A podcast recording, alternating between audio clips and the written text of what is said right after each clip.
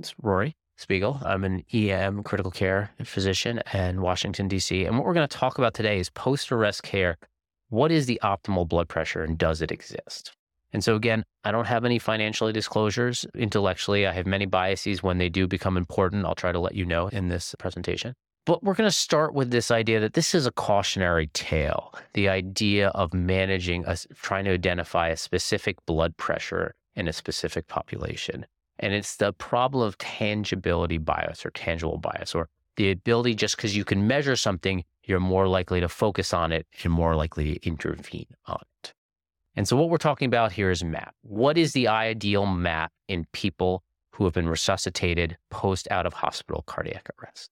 And the theory here is when we are functioning at our ideal state, our brain has a large range of autoregulation where we can control the blood flow based on wide ranges of actual blood pressure. Meaning, if your blood pressure is low, if your blood pressure is normally the blood pressure is high, the brain is still seeing the same amount of perfusion because of its ability to vasodilate and vasoconstrict. And as you get to critical levels, critically high blood pressures or critically low blood pressures, that ability to autoregulate starts to be harmed. But in an injured brain, in a brain that no longer has this ability to autoregulate, it actually sees the blood pressure that the patient has systemically. And so it's far more vulnerable to low blood pressures in patients with brain injury. And so the concept here is maybe in patients with post cardiac arrest that have brain injuries, we should have a higher blood pressure to encourage perfusion because the brain is no longer able to auto-regulate and protect itself and maintain a blood flow even with lower. And so this theory was initially looked at in a number of like retrospective studies where they compared essentially patients with lower MAPs to higher MAPs and found that patients with higher MAPs post ROSC had better outcomes, better survival, better neurological outcomes. The problem with this data is most of it was retrospective or observational data. It's confounded with the idea that patients who are just able to have higher MAPs because they have a less critically ill state are obviously going to do better than the patients that are in shock. Meaning, yes, patients with higher blood pressures will do better, but it doesn't exactly mean controlling that blood pressure was the actual outcome that mattered. Rather, you were just identifying a healthier group of patients.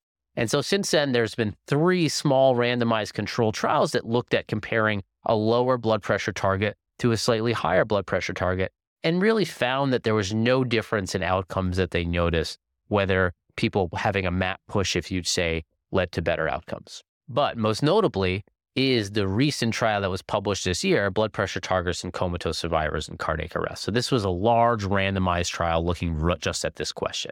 And what they did was they randomized 789 patients, and these patients were post ROSC for out of hospital cardiac arrest. And they were randomized to a MAP target of 63 or a MAP target of 77. And what they did was fascinating. The way they did this and the way they were able to blind their clinicians, they essentially fiddled with their machine. And so all physicians were basically told to keep a map of 70. That was the map they were trying to maintain. And then they adjusted the machine either up or down, meaning while the clinician saw 70, the map was really 63 in the low group, while the physician saw 70, the map was really 77 in the high group. And so they allowed to actually maintain blindness despite just fiddling with the maps, which up until now was something that was pretty hard to do because most of the time you were just setting where the, the map should be and the clinician saw what the actual map was. And so they found they did a pretty good job. You can see there is definitely a difference between the patients in the high versus low map group. And, and you actually can see that actually to get the patients to a higher map required more norepinephrine dosing. And then they used something called the vasoinotropic score, which is simply a way of looking at the amount of vasopressors and inotropes that were used. And again, you see here that patients in the high map group required higher vasopressors and higher inotrope doses to maintain appropriate MAP. Now, they looked at a couple things. The first was deaths. The primary outcome was deaths or severe disability at 90 days. And this was a Glasgow outcome scale of three or four. So essentially, you were severely disabled or dead at 90 days. And you can see there was really no difference between the two groups 32% and, 70, and 34% in the 63 and 77 groups uh, respectively. You also say when they looked at 90 day survival, again, no real difference between the two groups. And you also notice that the majority of their primary outcome, if you go back, to 90 day death or severe disability is mostly deaths. There wasn't that many survivors with poor neurological outcome. Most of these patients passed away at 90 days. And so, where does this leave us? This is going back to this idea of tangibility bias and why I don't think any of these studies ever that's trying to identify an ideal map for an ideal population will ever prove to be successful. And in fact, if you look at any of these studies, whether you're looking at sepsis, cardiac arrest, any other disease state, and you're trying to identify an ideal map for that population, they've never been effective. And that's because MAP might not be the ideal way of actually treating these patients. It's just the one that we can look at quite frequently and actually easily. Right. And so this is the concept of what is MAP. And we often use MAP as a surrogate for perfusion, right? When we see MAP, we think it's actually telling us what is happening at the patient's organs and are they perfusing.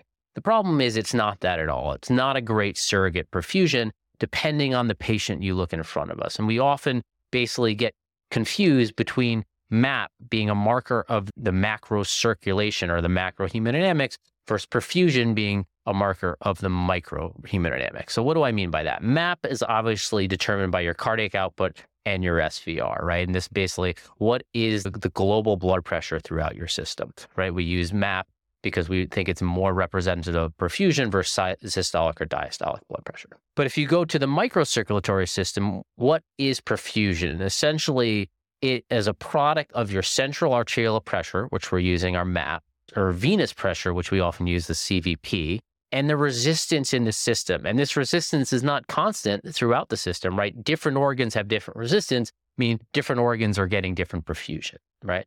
A good extreme example of this is Reboa, right? When you put a Reboa in, let's just say in this case, we decide it's a good idea to put a Reboa in a patient with sepsis. We inflate the balloon, we increase systemic vascular resistance incredibly high, right?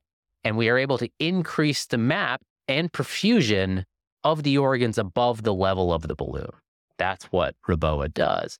But below the level of the balloon, we've de- we've increased vascular resistance so high that we've basically reduced perfusion to zero.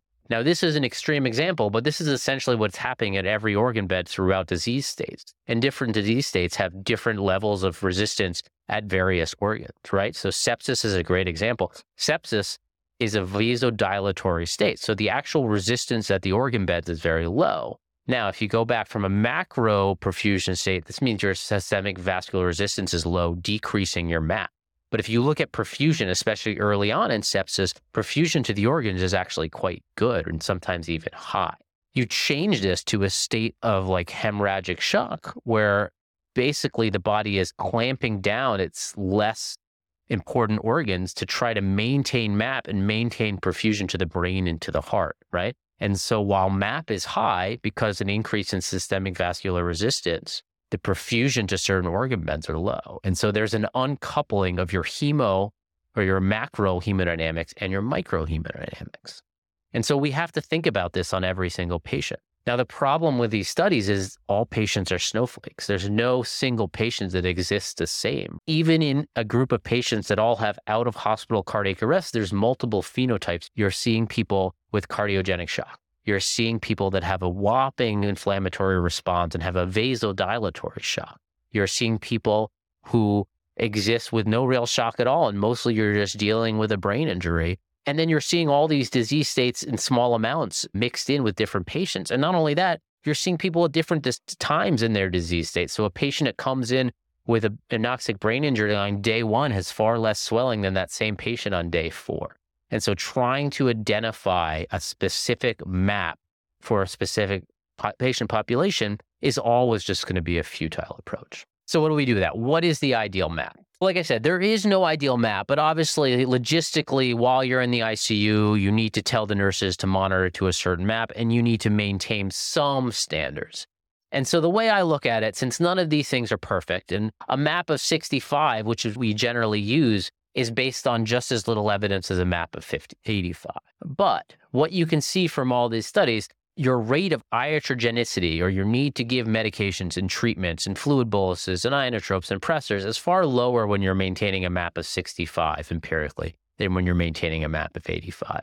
So I tend to think if you're going to empirically pick a number, a map of 65 is as good as any other. But you have to keep in mind that a map is not telling you perfusion and you're allowed to modify it depending on the patient in front of you and what you're seeing with the various organ beds and signs of hypoperfusion. So that wraps us up. I don't think there's any evidence showing that using higher maps versus lower maps is empirically and or better in patients without a hospital cardiac arrest. I think if you're just going to have to pick a number, the lower one leads to less treatment, needless treatments. And so it's probably safer. But understanding that MAP is not the best representation of perfusion. And depending on the disease state that the patient has, you'll have more or less uncoupling of your macro and micro hemodynamics. Thank you.